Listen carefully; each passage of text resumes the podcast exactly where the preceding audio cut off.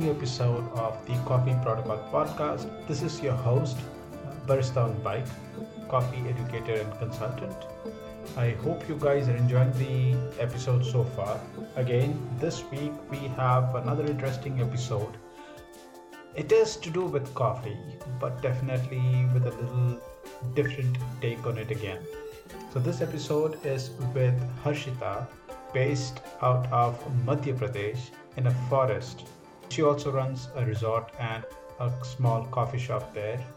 And I, I was really fascinated with a lot of things that were happening there in the middle of practically nowhere.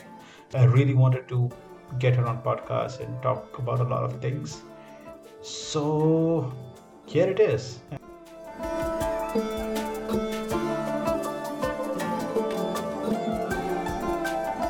I live in a forest. But let me tell you, it's not as easy as it sounds. Go f- do your work yourself. I'm sorry, am I supposed to swear on the podcast? Can I? I have never tasted a sweeter banana in my life.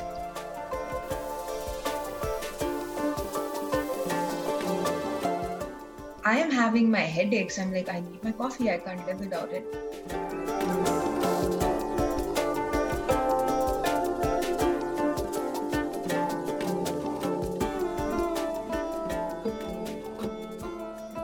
Okay, so hi guys, this is Harshita.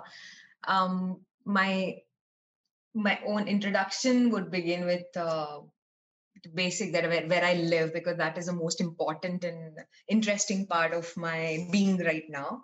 I live in a forest, and this is the Pench Tiger Reserve, and I'm living a life away from uh, a lot of cafes I would like to visit and from um, all the madness that is going out on right now in the world as well. So it's a very nice, peaceful place to have your own journey, an inward journey, or uh, however you like to put it. So that's about it. I'm doing the things I love. I am, you know, at my own pace. It's a very slow life, and I'm enjoying it thoroughly. Nice. Uh, not a lot of people can actually say that I live in a forest. That is something uh, Yes. different and something so unique. But how did you end up being or living in the forest? So uh, this is a result of a lot of extremes, and um, to come to this conclusion that this is the kind of life I want, we had to be in the fast lane in the madness once to realize that um, okay, that is not what how I want to you know go on at the pace all my life. So I've lived in various countries, in cities, in worked in very fast-paced work environments and uh, it was after i had my first kid that we wanted to understand that how do we give you know balance both the things and that's when it began began occurring to us that there has to be another you know there has to be an alternative to um, ignoring the child versus uh, working as much as we would like to do like a little bit of flexibility. And that's where this opportunity happened to come in. And uh, we were in the right place. I'd say we were very lucky that uh, it just happened for us. And we were in the right frame of mind to really take that plunge and move on. So um, i think it was just a stroke of luck for us that yeah this landed on our doorsteps the day we really were think overthinking and you know just not happy with how long can you be working till 12 in the night, then go to a party, then be back at 4 a.m. and still be there for your child. And you know, how long? This this kind of made us stop and think, and we are here. And uh, so, I'm, uh, when you like decided finally that you know this is what we're going to do, we're going to go um, away from the city life as we speak, Yes, and then yes. um, go into a quieter place. But that transition, was the transition easy It- or No, not at all, not at all. So a lot of people come up to us and they say, "Oh, we wish we could live like you," or "We we have thought about this a hundred times. We want to make a switch. We want to move." But let me tell you, it's not as easy as it sounds or as romantic as it sounds. It comes with its own set of challenges, and with the little one in our tow, it was even more difficult because we were very used to the set of you know things and accessibility to a doctor or a pharmacy. Things like these do not exist. The infrastructure when we came like seven years ago was terrible. There were frequent power cuts. There were you know now that we are here we maintain the place quite a bit based on our own preferences and because we live here as a family so there are a lot of things that we do additionally to what a property owner would usually do. So now it's a little more livable. Now there is Jio there is a, network. We did not even have a phone network then can you believe that? So my parents would not be able to reach us for days and during that quiet is when we actually started enjoying that okay there is a possibility of this that you know i can reach out to people when i want to and i can totally be disconnected if i want to. So it keeps on you know unless you don't go through this you would not understand if you enjoy it or not. So yes you should give it a try if you're thinking on the same lines but uh, maybe it w- won't you know last that infatuation won't last for long you might just after four days or five days you say okay fine this is it. This is how long i yeah. can take the silence and now i want to go back to my city life. Yeah. the first yeah, couple of days are good right? Because it is different. You are trying to focus. no can you believe it? My first question when i arrived here was can i get a cup of coffee? Because i was so unsure that would they have milk here or not. This is a forest and I was like, Do you have coffees at all? So like, Yes, ma'am, we have everything you need. And I was like, Ah, thank God. So I'll at least not get a bloody headache of not drinking a cuppa. So yeah, bad coffee, but at least there was some. And then from those uh, bad coffee days to figuring out how I can enjoy my cup here in the village, in the jungle without really, uh, you know, breaking my bank, we've come a long way. So when you started, I'm assuming it was mostly instant coffee. When you oh yes, oh yes, yeah. absolutely. For for the longest time, it was instant coffee. But this was only in the jungle. Okay, so before that, I have to tell you, I have been exposed to very good coffees in the world. Well, that was uh, while I was studying abroad, and uh, the first time I went to a Starbucks or a Costa, and my friends are like they're enjoying the coffee and i'm like ha we get a very good coffee in india. I was in love with ccd you know? So i was um, yeah comparing the two and was not happy with the um, dark coffees there. But then i saw the difference how um, they were celebrating coffees really. Like okay so this is a certain brew and this comes from a certain area or a certain country. And i got to know more about um, the bean really out there. Much more than i'd ever seen here. Okay. yeah so that uh, of course it stays in your head right? So like okay your palate was introduced to newer things and you're exposed to uh, a variety that i did not know existed. So frappe was our go-to for the longest time in our lives. I think that is that is the scene with most of us right? Like like for example when ccd i mean um, I would say even when I was growing up, CCD was the thing. Even. CCD uh, initially, personally to me, was out of my reach in terms of how expensive it was at that point. And exactly, exactly.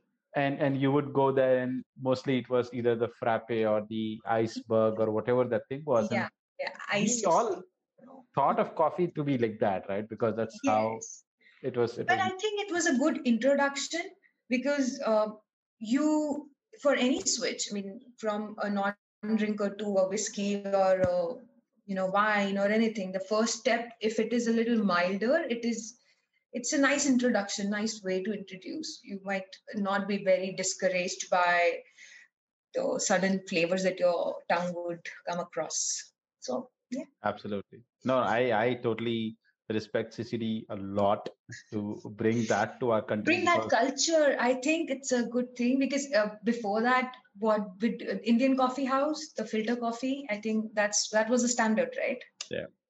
So there but are that also was not accessible to a lot of places. It was in a very selected places, right?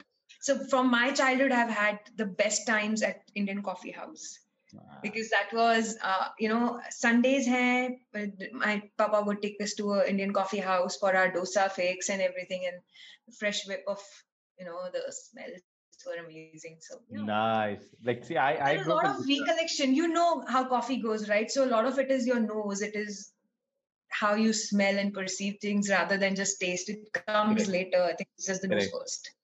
Uh, good recollections of the indian coffee house ccd then starbucks i'm fighting with somebody who loves starbucks that i'm like no ccd frappes are the best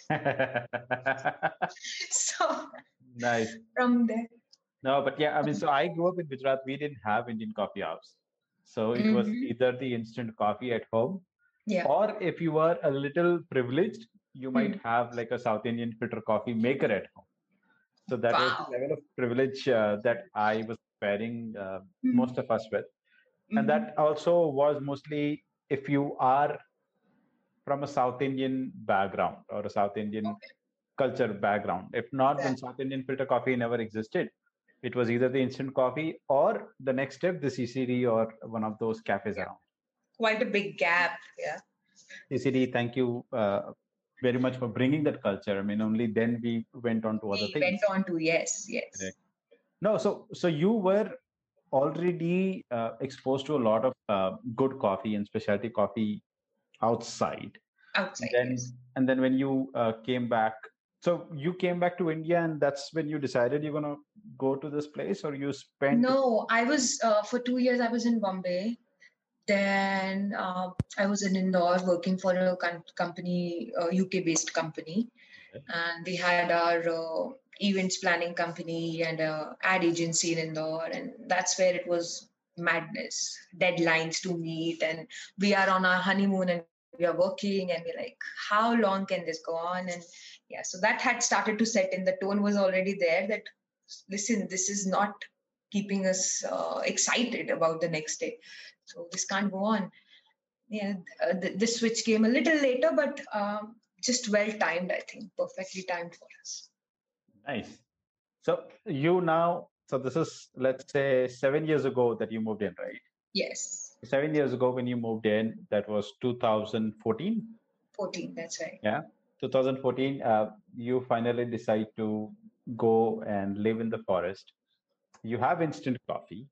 Now, Yes. if you wanted to have anything else, Yeah. what was the resort? Would you have to like travel somewhere or or ask somebody to get something? What was it? No, so I have to tell you, I've been pretty scared of experimenting it on my own. I was very happy if I could go to a cafe and get served, but uh, making it myself seemed like a big challenge for the longest time. It was only, I think, uh, four years ago when uh, I went to Nagpur and there was this session with uh, Corridor 7 where Mhm. Uh, I learned the basics of how to cup it and how to make my own cup with different, uh, you know, equipments. And so by then, I had also started a very uh, conscious journey of keeping it zero waste, low waste, you know, in my uh, everyday living. So then I, out of all the options available, I chose the one which uh, seemed the most uh, eco-friendly to me. So I started with my French press, and uh, that has stuck even now. But I, I do enjoy the whole process of you know slowly grinding it and uh, making my five minute of cup, and it's amazing how the smells are there and it's fun. So The entire ritual is like so amazing. yes yes it is very meditative for me it's like my time you know from the madness that i go through with the two kids it's this is my own time to indulge and that's all the indulgence i re- really need on a daily basis to really keep myself up and going i love it We started with the French press. Uh, French press, to me, is one of the most versatile, most simple brewing equipment. absolutely Uh, if I if I do get my hands on a French press and probably some, if I have a grinder and if I can grind my own beans, good, nothing, Nothing like it. But if even if I don't have it, I would not mind getting pre-ground French press uh, absolutely uh, size uh, ground coffee and then just make a French press a couple of times a day. I don't know, depending on where and how much I'm drinking coffee. But I think French press is a good start uh, for a lot of people to begin with. I mean, A, as you said, you do not have I don't want to use the filters. Exactly. And all the coffee that's left over, I use it for scrubs and for my plants, and it goes back to the soil. Mhm. So nothing's wasted really. nice. And so you started with the french press and then you started so how did you how were you used to getting the coffee like if you're just making so French- every travel we would have i would go get my fix and bring it bring and keep some with me um, nobody was really delivering it then. Only it's it's been three years that uh, amazon and other people have started uh, delivering here. So No you know the, the, the process was even yeah yeah yeah. So the process was longer then when we had moved in. If i needed diapers for my child i would order them to my location in indore. Everything would get collected over the next week all my orders. Then all of them would be put in a big box and sent to Seoni in a bus and then somebody from Seoni would get it to uh, the nearest location being Khawasa, and then from Khawasa we'd go and pick it and bring it here. So uh, the whole process had to be like a 15 day process. Logistically, we have been super challenged for the longest time. wow Yeah. that's a So lot you, you know, this this actually, yeah, it's pre-planning and it stops you from having instant cravings or you know impulse buying. You plan and you just have to execute it in like 15 days. So any kinds of uh, instant uh, cravings that you have that I really want to eat so and so right now, it cannot happen. So it's a good practice for your mind. Yeah, I- I mean- discipline. I get that because the moment I walk into a store, I get like so that is something that I've realized and something that I read that you should never go into a store empty, Empty stomach. stomach. Absolutely. Yeah, this is something I realized only last year. And last year, like every time I, I, I probably read about it, and then every time I had to plan to go to the store, I made sure I ate well before I went because I didn't want to do any buying of Impulse anything or of any cravings Yeah. that you know okay like i'm hungry i might eat this i might eat 10 of these i don't know so i've, I've tried doing that the other thing that i've really started doing is uh, so if i go into a store and i know what i want to buy Hmm. i do not carry a basket or a trolley i Perfect. hold it in my hand because i know i cannot hold more than that So, that the kind of journey that you were on with a bike, that is, I think, again, a practice of self discipline that you know you can't carry too much with you. Correct. You can't carry over a certain uh, weight. So you restrict your you know impulse purchases you would not buy even if you like something you think twice that okay can i really carry it with me in my journey ahead? So on the same lines when we can't get an instant gratification you would stop that does it really serve me in the long run or is it just that something i need you know for a quick fix? Correct. so you you using your brain instead of just you know looking your looking through your eyes and like okay i need this i need that. Is like too much capitalism in the world but that's what happens that's what happens even when you go on the amazon site right like you look at so many things yes and you yes. add to cart, add to cart, add to cart. And you're like, Exactly. okay, I don't need all of these things, but you still keep on buying, right? And So I must be their only customer who have can who has cancelled quite a few of their orders after placing. Hmm. Because when I'm buying, I'm like, okay, I need this, I need that. But then I see, okay, it will be delivering in like 10 days. I'm like, okay, cancel order. Cat. We don't need it. nice. So, uh, okay, so coming back to the coffee um, orders, so you used to um, like get the order supplied on a Yes. pre-planned 15-day thing where you would get a box and then you would have the coffee. So you would have this coffee pre-ground. Uh, yes, yes. To make it simpler, yeah, I would keep it pre-ground and get smaller packets of different varieties to try. Okay. So, but my worst uh, time has been, by the way, in Bangalore. You would say it, it, it must be having the best coffees. And I imagined that and I went. I did not carry anything with me. It's not a French press, nothing on my hands. And I reached, I'm like, Arey, bahut achhi coffees milengi. Why should I carry anything? Uh, unluckily, I was in a part of Bangalore which only served us teas. and I am having my headaches. I'm like, I need my coffee. I can't live without it. And this was, I think, three years ago. And I have since started carrying my instant coffee sachets in my bag forever. You'll find one sachet in my bag even today, even if I'm not going anywhere, because I just don't want to be in a situation like that again. That, you know, I don't have access to a cup. Oh my God. Terrible.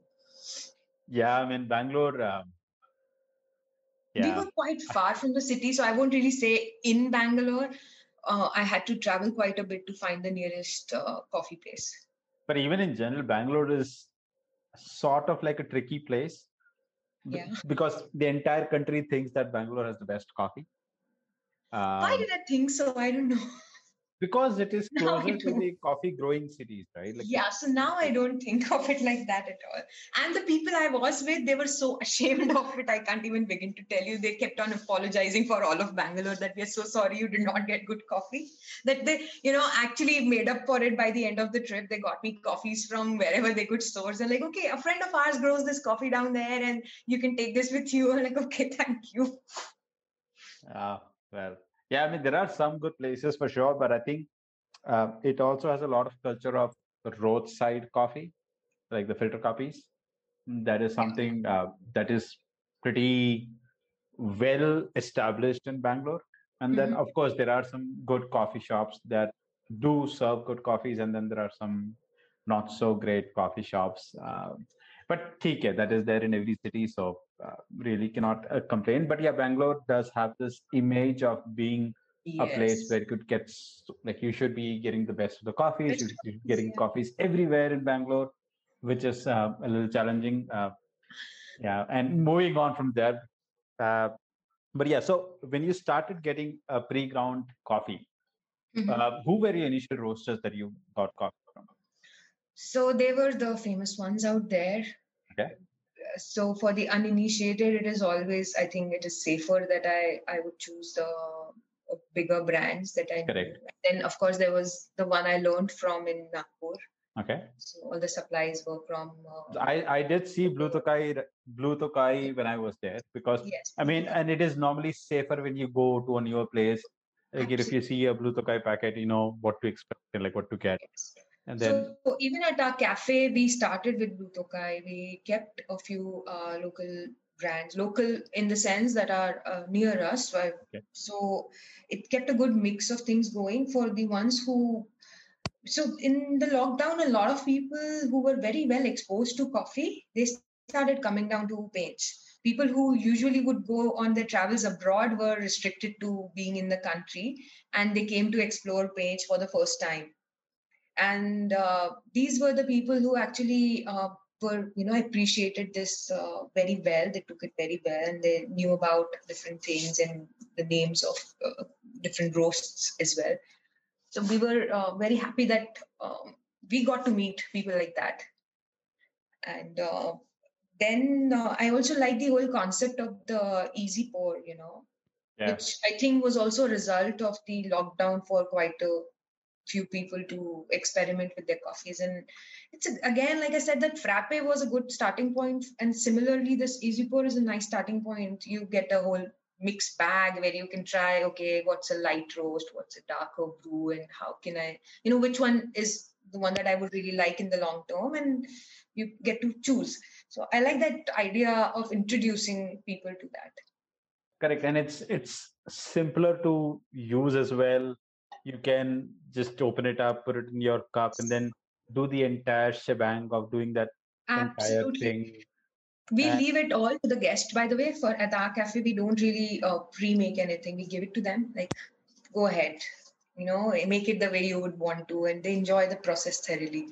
It's a lot of pomp and show for them for like next five ten minutes. Like very busy. Okay, I'm making my own kappa, and the smells are amazing, of course. So it keeps you Yeah, happy and the- as well. And the more the person is involved in doing something, Yeah. um, psychologically, normally you would also like that stuff a lot more because you've done something to it.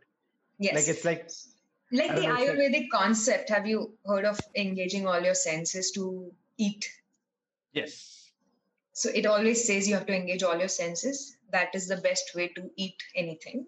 Correct. I think it it, it uh, goes well with coffees as well. You are Correct. keeping your eyes and hand and the sounds of, uh, you know, the water grinding, the water Yes. pouring, everything, and it's just Yes. yeah, it's magic. right yeah. That is that is actually an interesting concept. I remember once we did uh, uh, dine in the dark. Mhm.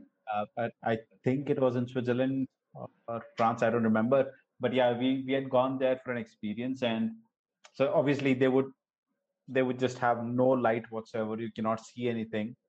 Um, the waiters there were blind, Okay. So they were trained on footsteps and uh, listening to people's voice, how they're ordering and stuff like that. And you would get simple food. You would Mhm. get simple food on your plate, like Hmm. baked potatoes and probably um, something made out of some vegetables and one meat. And you have to literally touch the food, smell the Ah, food before you eat it, because you cannot literally see anything, right? see anything. So True. your other senses are heightened, or deliberately you're trying to heighten it so that you can experience, see, smell what you're eating. Absolutely, I agree. We had this um, art of living session once. I was young then, I remember, 16 year old, and we were asked to close our eyes and we were given a banana each to eat. I have never tasted a sweeter banana in my life. You are there, one with the banana, and you're eating it. Oh God! So you this all this sounds very weird to people who are very busy. I think the fun is in slowing down and enjoying things, really being there, focusing on them, and you know, taking it one step at a time. I think now COVID has given us all that, all of us that time, and I think everybody should in, indulge in these. Get your Correct. And senses. I- And I think that is um, very interesting. You mentioned slowing it down because one of the new cultures in coffee is all about slow coffee. Oh, Earlier, it was I am in, totally boom, in this. you make quick coffees, you make espressos, you make cappuccinos. Now, the there are there are a lot of places around the world where the concept of slow coffee is getting in, wherein you will not get anything immediately. You'll just Mhm. wait. You'll get that perfect pour over in let the next five minutes. You get a nice French press in four and a half, five, six minutes. I don't know, uh, or you get even even if it's a espresso, Mhm. we ask because I mean they suggest now to wait for a uh, while before you consume your espresso.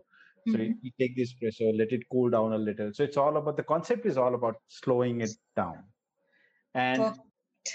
It is I'm all in. You know, we do this at the cafe as well. We have no pre-ground coffee at the cafe also. So we actually, once the order is received, we ask them to choose their bean and we grind them right there.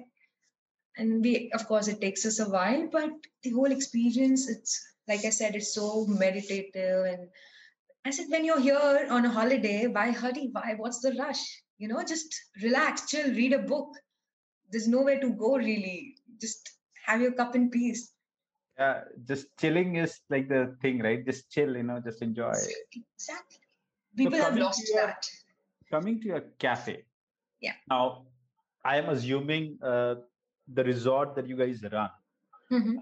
that came in first, and then came the cafe. Correct. Yes, yes. when did you start the cafe when did the idea of cafe start like popped up in your head So I have been a baker all my life. I've been a chocolatier back in my Indore days. And uh, when we moved here, we shut all of that over a period of one month. There was no time like, you know, we took this call and we said, yeah, this is it. So everything was shut. We closed our shops, we closed everything, sold everything. We're like, we're leaving. That's it. People were like, what happened? Why did you this sudden switch? But we understood that this is our calling when you're leaving. That's it. So here, when we came, there was a big gap in what we were doing there and what we could do here because the availability of things was, uh, like I said, pretty scarce. There was uh, infrastructure not in place and things. So it took- took us a, quite a bit, two, three years to really understand the local requirements and see how we can complement that. And the last two years ago is when I started a shop first with things that were growing locally, getting the local artisans on board. Basically, a place where you come in and see all of Page, all that Page has to offer in one store. And along with it, we started uh, our bakery where we were doing all the cakes and uh, desserts for the guests of all the resorts and for anybody who just walks in and needs a cake.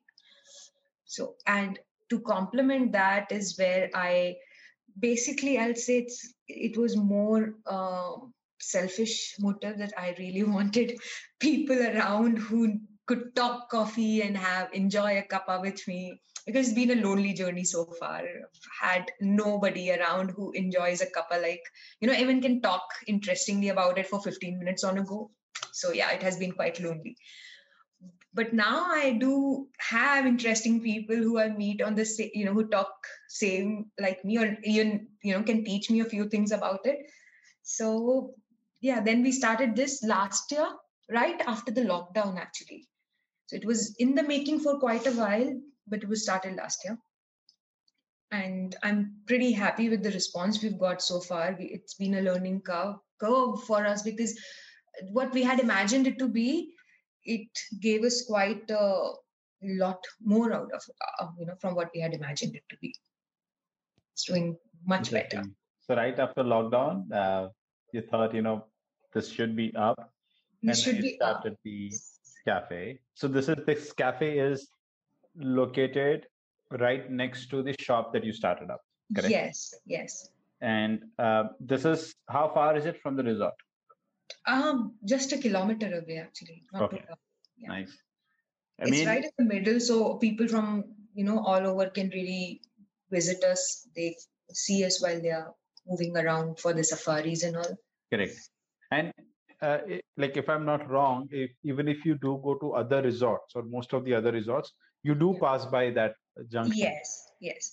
One that plus mm, i would say none of the resorts is, you know are serving any uh, specialty coffees or desserts or anything that we are offering at our cafe right now. Correct. That was also one important factor to consider because if uh, you know there are guests who stay here for safaris for six six days and they get quite done. People have come in and they're like thank god for you. God bless you and god knows what all because i'm serving them coffee. Imagine that.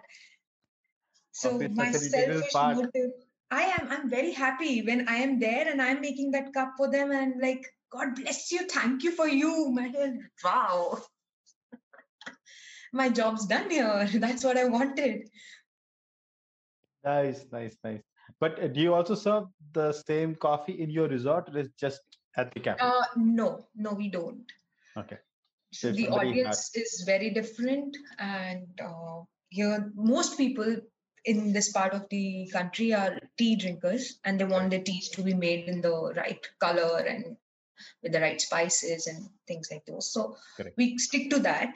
We keep the chai game up here, Mhm. but coffees are uh, still, you know, once um, like if in 10 rooms, maybe one coffee drinker. So okay but you can always suggest them to go to the cafe right we do that. We do that. The day they arrive, we tell them everything that is available here and can be accessed at the uh, cafe. And people from all- over the other resorts also come in for the food novelties because uh, you're getting the same meal over and over. And the kids and people who've come from the cities, they're kind of used to what else? I mean, this is uh, enough of Indian food. Up, yeah, next. We have to give them the options. you also have this and we also do have so you do serve coffee i from what i remember you do have you did have a couple of options for pour overs so Yes. french press and pour overs and uh, a couple of bean option and then you had a couple of uh, the easy pour over bag Yes, and some cold brews now. and some cold brews now Yes. wow uh, and along with this what what are the food items that you serve So the food uh, we keep it very uh, light and fresh. Uh, most of it is based on the bakery that we have. It is uh, pizzas and pastas, and we would do some uh, open sandwiches. And to add on the green elements, we do a lot of microgreens on top of them. So it's it's a mix of the unhealthy with a bit of you know sprinkle of health on top. So I, you know, everything I think from the time I've had my child, it has been about making it uh, okay for them also. Yeah. Things that are, um, you know, kid friendly or as a mother I would approve of. So it has this to is that quite interesting because I don't I, I don't know if I've told you this before, but in Mysore, uh, there is this bakery called a Sapa Bakery. Oh yes, I've been following them. Yeah, which uh, I for me it's one of the best uh, bakeries in the country. And um, I remember I'd gone there. Uh, we had spoken over the phone, and she wanted some kind of a coffee training. and she Mhm. asked me to come over like to train the guys and this is again something that i found there in mysore and sapa bakery that whatever she made Hmm. i wouldn't say it is 100% exactly diet conscious or healthy but it was made from good ingredients good stuff Exactly. and like really uh, natural ingredients that Absolutely. any like the moment even if her daughter walks in her daughter is like five or five years or something or six years anytime she walks in and if she wants to eat something Yeah. she can like she doesn't She have to can. think twice exactly exactly so this has been our uh, you know i told you our reasons of moving were the kids and the the whole idea of giving them a clean healthy lifestyle and good food on the table and fresh air all of this mattered. And we kept those principles alive. At the resort we don't add any colors to our food. We don't add any ingredients i would not approve of for my children the oil used is nice the in, uh, spices are most of them are hand pounded right here in the property. So things like these which matter which i know are adulterated in a city scene i do make sure that they are differently done here. And so the concept at the cafe is also similar that you know at the end of the day my kids also are kids. They also want to indulge in you know things once in a while so when I take them there, I shouldn't be telling them, no, no, you can't eat this. I'm only selling this. It, this shouldn't be my answer to them. It will be very untruthful of me to do this. You know, I would Correct. want them to be honestly be able to eat whatever we're making there. So that Correct. has remained in both the places. No artificial colors, no preservatives, no artificial flavorings go in. And the quality of ingredients must be top class that I can get here and Nice. also the affordability. I don't remember. Think you remember the prices on my menu? yeah it was not that expensive expensive. So I want people to come and I want them to try things. They can go back to the cities to pay the heavy bills, But- but, when but- they come, but what is the point of keeping it affordable when Mm. most of your customers are actually coming from that same place and paying that high price see when they come here. Uh, Like I said, I no, that was our previous conversation. I always multiply it into four, into five. You know, the when we grow go as a group, especially when you're traveling, it mounts up to quite a bit. I want them to still indulge and try without really worrying about a very big bill coming for the whole family of four or five people who've come to enjoy different different things. And uh, another part is my expenses. This is not a city. My rentals are not that high. My uh, staff expenses are not so huge that I cannot meet them at this point. So I'm just simply passing it on to the customer instead of making a big buck out of it. Uh, that's very honest and noble of you to do that No, no, not noble, but yes, honest. So there's some principles, you know, they've just come up with time of spending it all here and keeping it slow and conscious. And like you think about every decision before you really make it. It's not only money minded everywhere. So our commercials are sorted with the resort.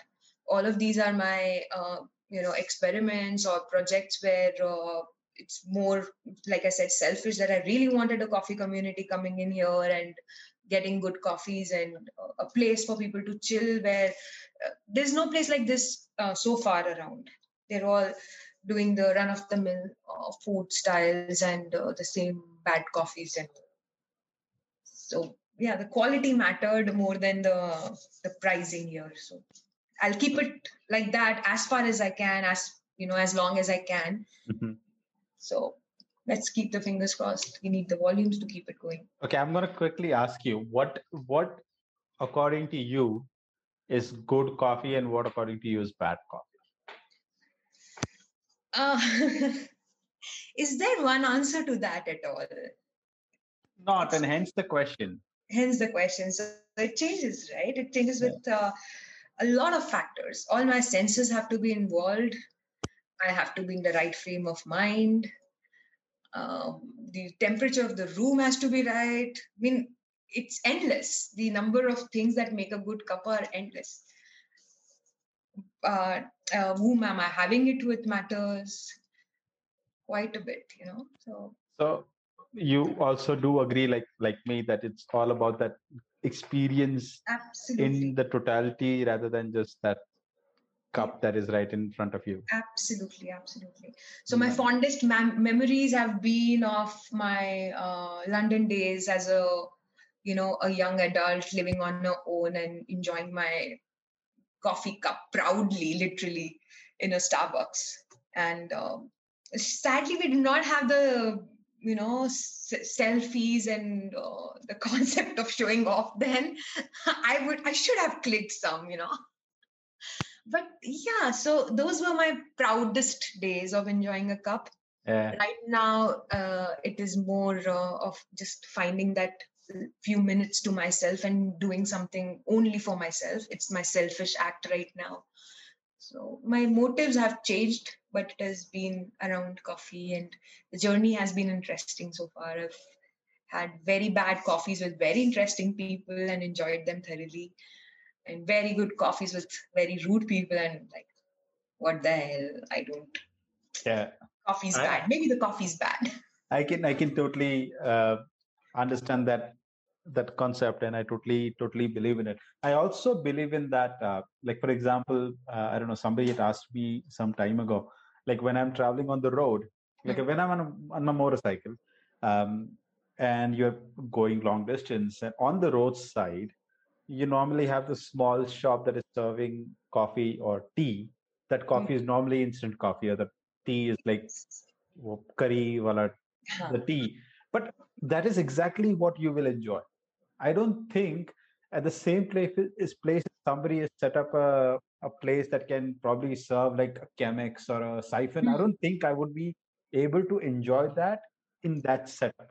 setup right Every Yeah. setup has its own uh, kind of a coffee dedicated to it. I I, I feel like that, and I, I think I think the place that you have your cafe, it is pretty much like in the middle of nowhere. And when you come to that junction and you see that okay, there's this there's this nice cute little cafe here, and and you go in. I swear to God, if there was a siphon or if there was a, one of these complicated coffee methods there, I think I would have not enjoyed it as much as I did uh, with that uh, humble French press. right And and I think I think that is the that is the part of having that experience there. exactly exactly One So more interesting uh, thing was so I remember there were like two staff working there, Mhm. and um, there was this friend of one who had designed this small paper with the recipe of coffee. yes Tell tell us a little little about that. What was it, and how did you come up with it? so um these people who work at the cafe i don't think they they had ever seen a coffee bean before they came to work for us. So a journey for somebody who knows nothing to somebody who's making good cups for you uh, we had to basically uh, make it smoother for them to understand with whatever language works for them so we first of all we got somebody from Nagpur from uh, a cafe there, Three Beans, and Mohit was very kind enough to come in and he took uh, training for all my staff. He got in a lot of variety of beans. He made them smell them. He made them taste them. We cupped a few cups here and there, and he showed us a few varieties of you know uh, ways of making the cups. And post that, he gave us a recipe okay this is how for somebody who does not know anything about it this is the rule book. So you make take these these many grams of coffee beans this much uh, water and this is how long you have to steep it in and this is how you can serve it. So now even that most basic thing we wanted them to remember it every time they make the cup so there are no mistakes and uh, eventually it will come to them right? So because even uh, their idea of coffee so far was the milk based uh, and instant coffees that they've ever had because they're all tea drinkers around here. So to just make them cup that was like acha ye coffee hoti hai. It was a challenge in itself. So i said hai it can't be ingrained in them so fast. Let's get them something that they can rely upon and we can trust that okay this will come out to be a decent cup so we made a small, uh, you know, on a small piece of paper, we drew the illustrations of what a French press looks like because it was being confused with the French fry. Can you imagine that? I can. I yeah. Go ahead. So we drew a French press. Then we drew how much coffee should we put, the grams written, the coffee beans drawn. So it's like you know their uh, memory is more graphic than more uh, theory. That okay, I have to read all this, and then like any kids, you know, when you say A and you make an apple, you'll remember better. So we drew everything down and we wrote it in Hindi so they understand it. There's no scope of going wrong there. So we made sure That's what and we we made sure foolproof. Foolproof. Yes, we really made it foolproof. How to do a French press right, how many minutes, what grams, what temperature, everything. There's no scope of going wrong there. Then we did the same with all our cold brews, how to make a cold brew first, and then how to use the cold brew in different preparations and what goes and how many grams and everything. Everything's written in two languages there, one where it arrives in English with, and then we write it down in Hindi for them. So now we do get very good uh, reviews, by the way, for our coffees, and uh, people appreciate these two guys who are working very hard and who knew nothing about it a while ago. And they're doing fairly well. I was very, very, very impressed with that uh, small sheet of paper with the diagram and everything. I think that is how people should literally. I mean, I was so happy. I was So if there was thing. a book like you know ABCD of coffee, I think that is how it should begin. This is what absolutely. it looks like. This is uh, these are your machines, and everything should be graphically made for people. And I think it's easy to relate, right? And easy to remember. It's, and that's how simple things should be rather than making more complicated. And that is So I could figure it. You know, the first day they were being trained, they were pretty scared. Hmm. Just looking at all the equipments and oh god, this is so much of information to understand in one go. So for the first few days, we simplified it. Okay, you don't brew the coffee, the cold brews, I'll make and I'll send it to you, and you just you know prepare it. Take one step at a time. And now they're pretty thorough with it. Nice. Okay, so uh, now last couple of questions. Mhm. A, uh, from living the the fast-paced life and Mhm. now living in uh, this quieter place in the forest for seven years, tell us the two most positive change Mhm. and two things that you miss. Okay. So the positives would be time, a lot of time to do the things I want to do and ponder upon, you know, reflect upon. And it's not as slow as you would think, by the way. It is, it does, uh, we are still in hospitality. We are working seven days a week. It is not slow by any means on that level, on that uh, front what by time i mean is we don't indulge in um, you know senseless tv viewing or socializing with people we don't really want to see uh, you know and we have selfish motives of oh i have to hang out with them because they give me business or they help me network or things like these so time is one liberty which we have now to spend the way we want. We want to make it fruitful. We want to learn a new skill a language or whatever that uh, we have the time. And uh, if we really want to just you know laze around again we have the liberty to do that. So the time is there. The flexibility is there and the awareness i would say the positive the second part is awareness. Quite a lot of it has come by being close to nature. Things we take for granted in a city setup uh, i think we underestimate nature quite a bit. We think we are bigger than nature which is absolutely absolutely you know an illusion that you have in your minds and uh, it's best that we come to terms with this and understand this the fastest we can. So we have learned this over the last few years with our experiences how time changes how uh, you know seasons change and you know it is a certain time of the year by a certain leaf falling on the ground. So all of this awareness comes only when you're close to nature. So these have been my two absolutely positive uh, changes and uh, negatives i would say i am a little more distant from city problems now I cannot take a maybe buy nahi eye conversation anymore. It does just irritates me to the core. I'm like, go do your work yourself. I'm sorry, am I supposed to swear on the podcast? Can I? okay. So yeah, I can't take conversations anymore, and that leaves me with little less patience for people like that. So yeah, that's my negative. I would say one second uh, food. I love food, and I don't get to indulge in it as much as I would like. I do make everything I can at home, but then there are experiences that uh, I would want my kids to have uh, more frequently than I can do right now, which we catch up when we go back to the city for our breaks. So Okay. the the number of days I'm in the city, my meals are uh, restaurant A for breakfast, restaurant B for dinner, restaurant C for so this meal, and I have like in between meals also just to fill in all the restaurants that I've skipped and I want to really uh, try out.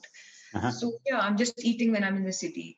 And and uh, okay, now two more somehow related questions. Okay, Yeah, to this. I'm, I'm really intrigued with this. Okay, um, one. So now that you guys are staying in in this place and you have more control on what kind of food you guys are eating, Yes. I'm assuming it's more. Uh, not a lot of junk food. That's something that I'm right. expecting, or I'm just Yes. thinking in my head. So, Mhm.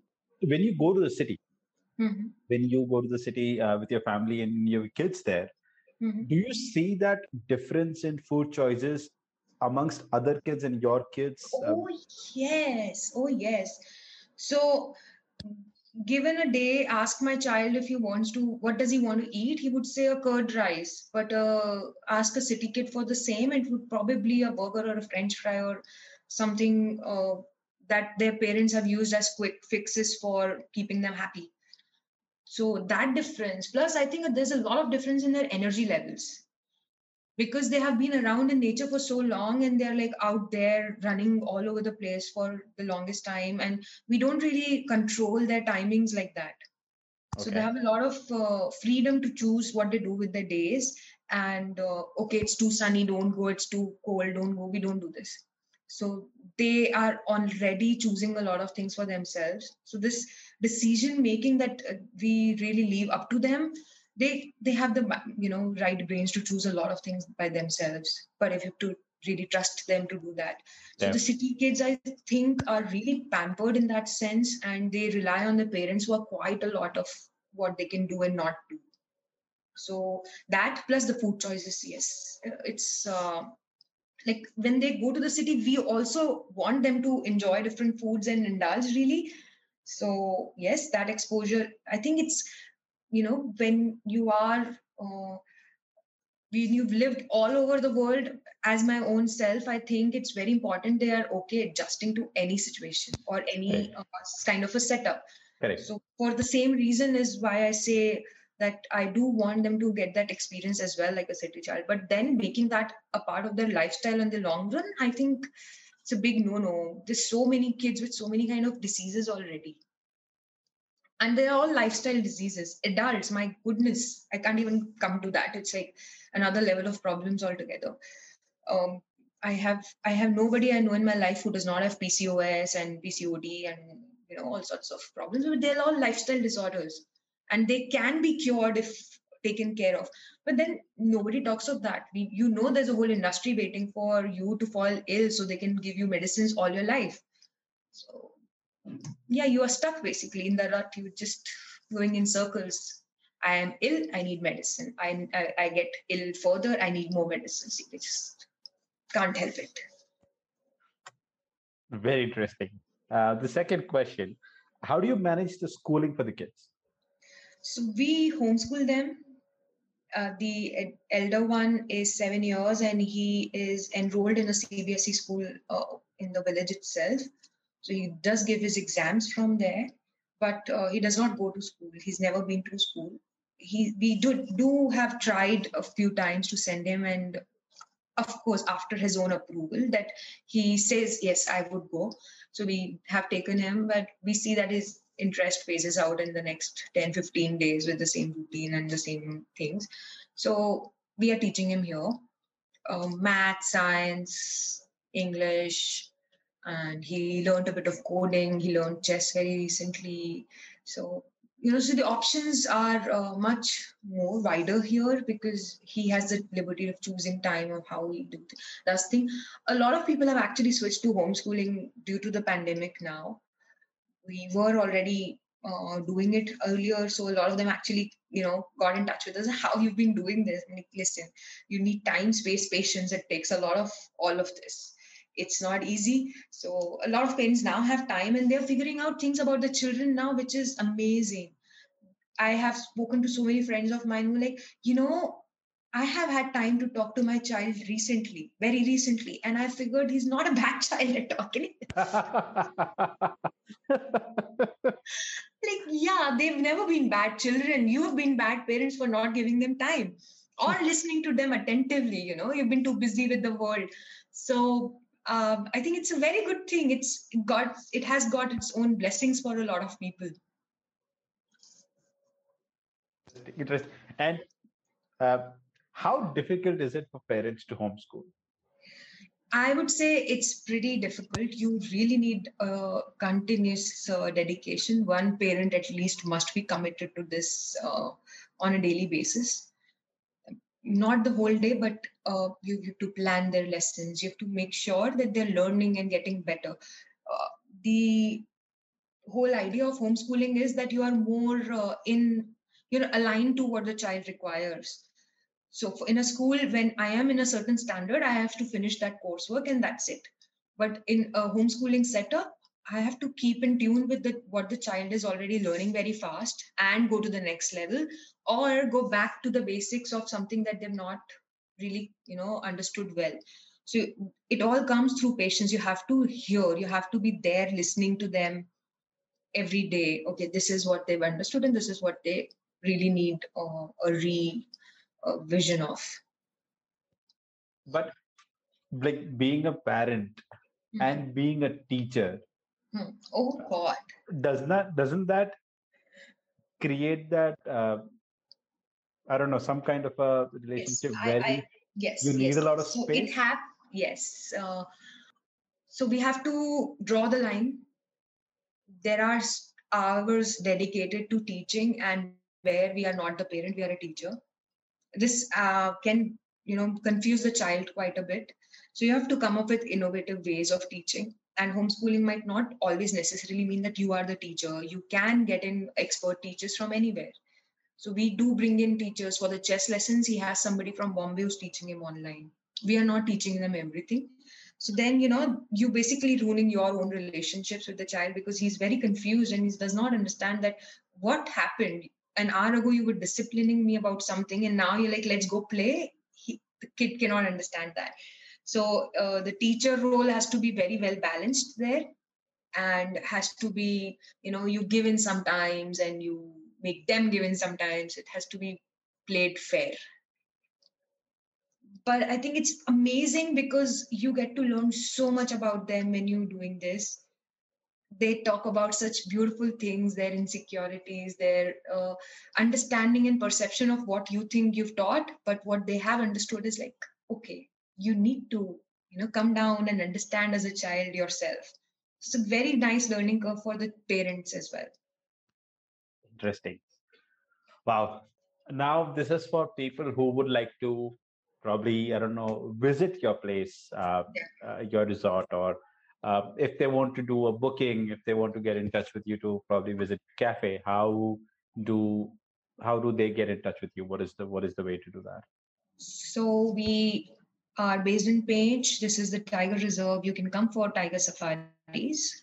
You can come for food experiences with me. I very recently curated something for a group from Bombay where we took them foraging to the forest. We collected food, we cooked with it. I took them to the local community, the Gond tribes, and we cooked a meal along with them. So there are various things you can do. I have had people bringing in their children to experience rural life, take them for a village walk and a village tour, bullock cart rides, meet uh, people from the forest services who man the forest, who have experiences of, uh, you know, uh, man animal conflicts and who've seen all of this growing up. So there are loads of stories being told around and uh, many experiences that uh, city folk does not really get to uh, witness. So you can come in. We have a website tigerinwoods.com tigernwoods.com and then we have instagram pages for all our businesses. Tiger in woods is there. Then earth song is my cafe and the shop. You can uh, follow us there then uh, we do in a, a, project with the local women here called Prana Superfoods, where we make things in the rustic manner, hand pounding them, hand grounding them. So that's called Prana Superfoods. That's also on Instagram. So yeah, these are our ways of keeping busy in the jungle and doing the most of what nature has given us. Wow, that's like a lot of things going on there in that uh, quieter area. Uh, I will put the uh, links uh, in the show notes as well. So if you have to get in touch with her, uh, the place is beautiful. I've only visited the cafe. Next time, probably when I go there, I'll also visit the resort.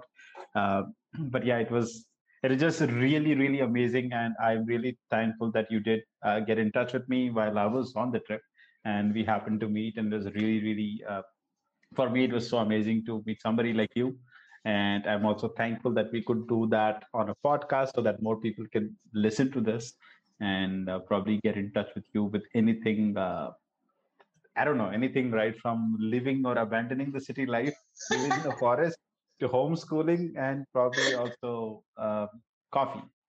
So that could be interesting. So thank you very much. Coffee, coffee. I would still suggest you get in touch with uh, Vinny instead of me because I'm also learning and uh, but for the rest yes i'm available. Please get in touch. Definitely. Thank you very much for being on the show. I really really enjoyed speaking with you. Thank you Vinny. thank you so much. So guys uh, that is it and that was the episode that we had for this week. I hope you guys enjoyed um, this particular episode as well.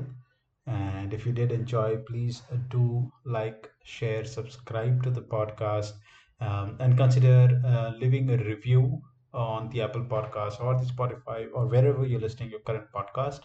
It would really mean a lot to me and would help me reach more people.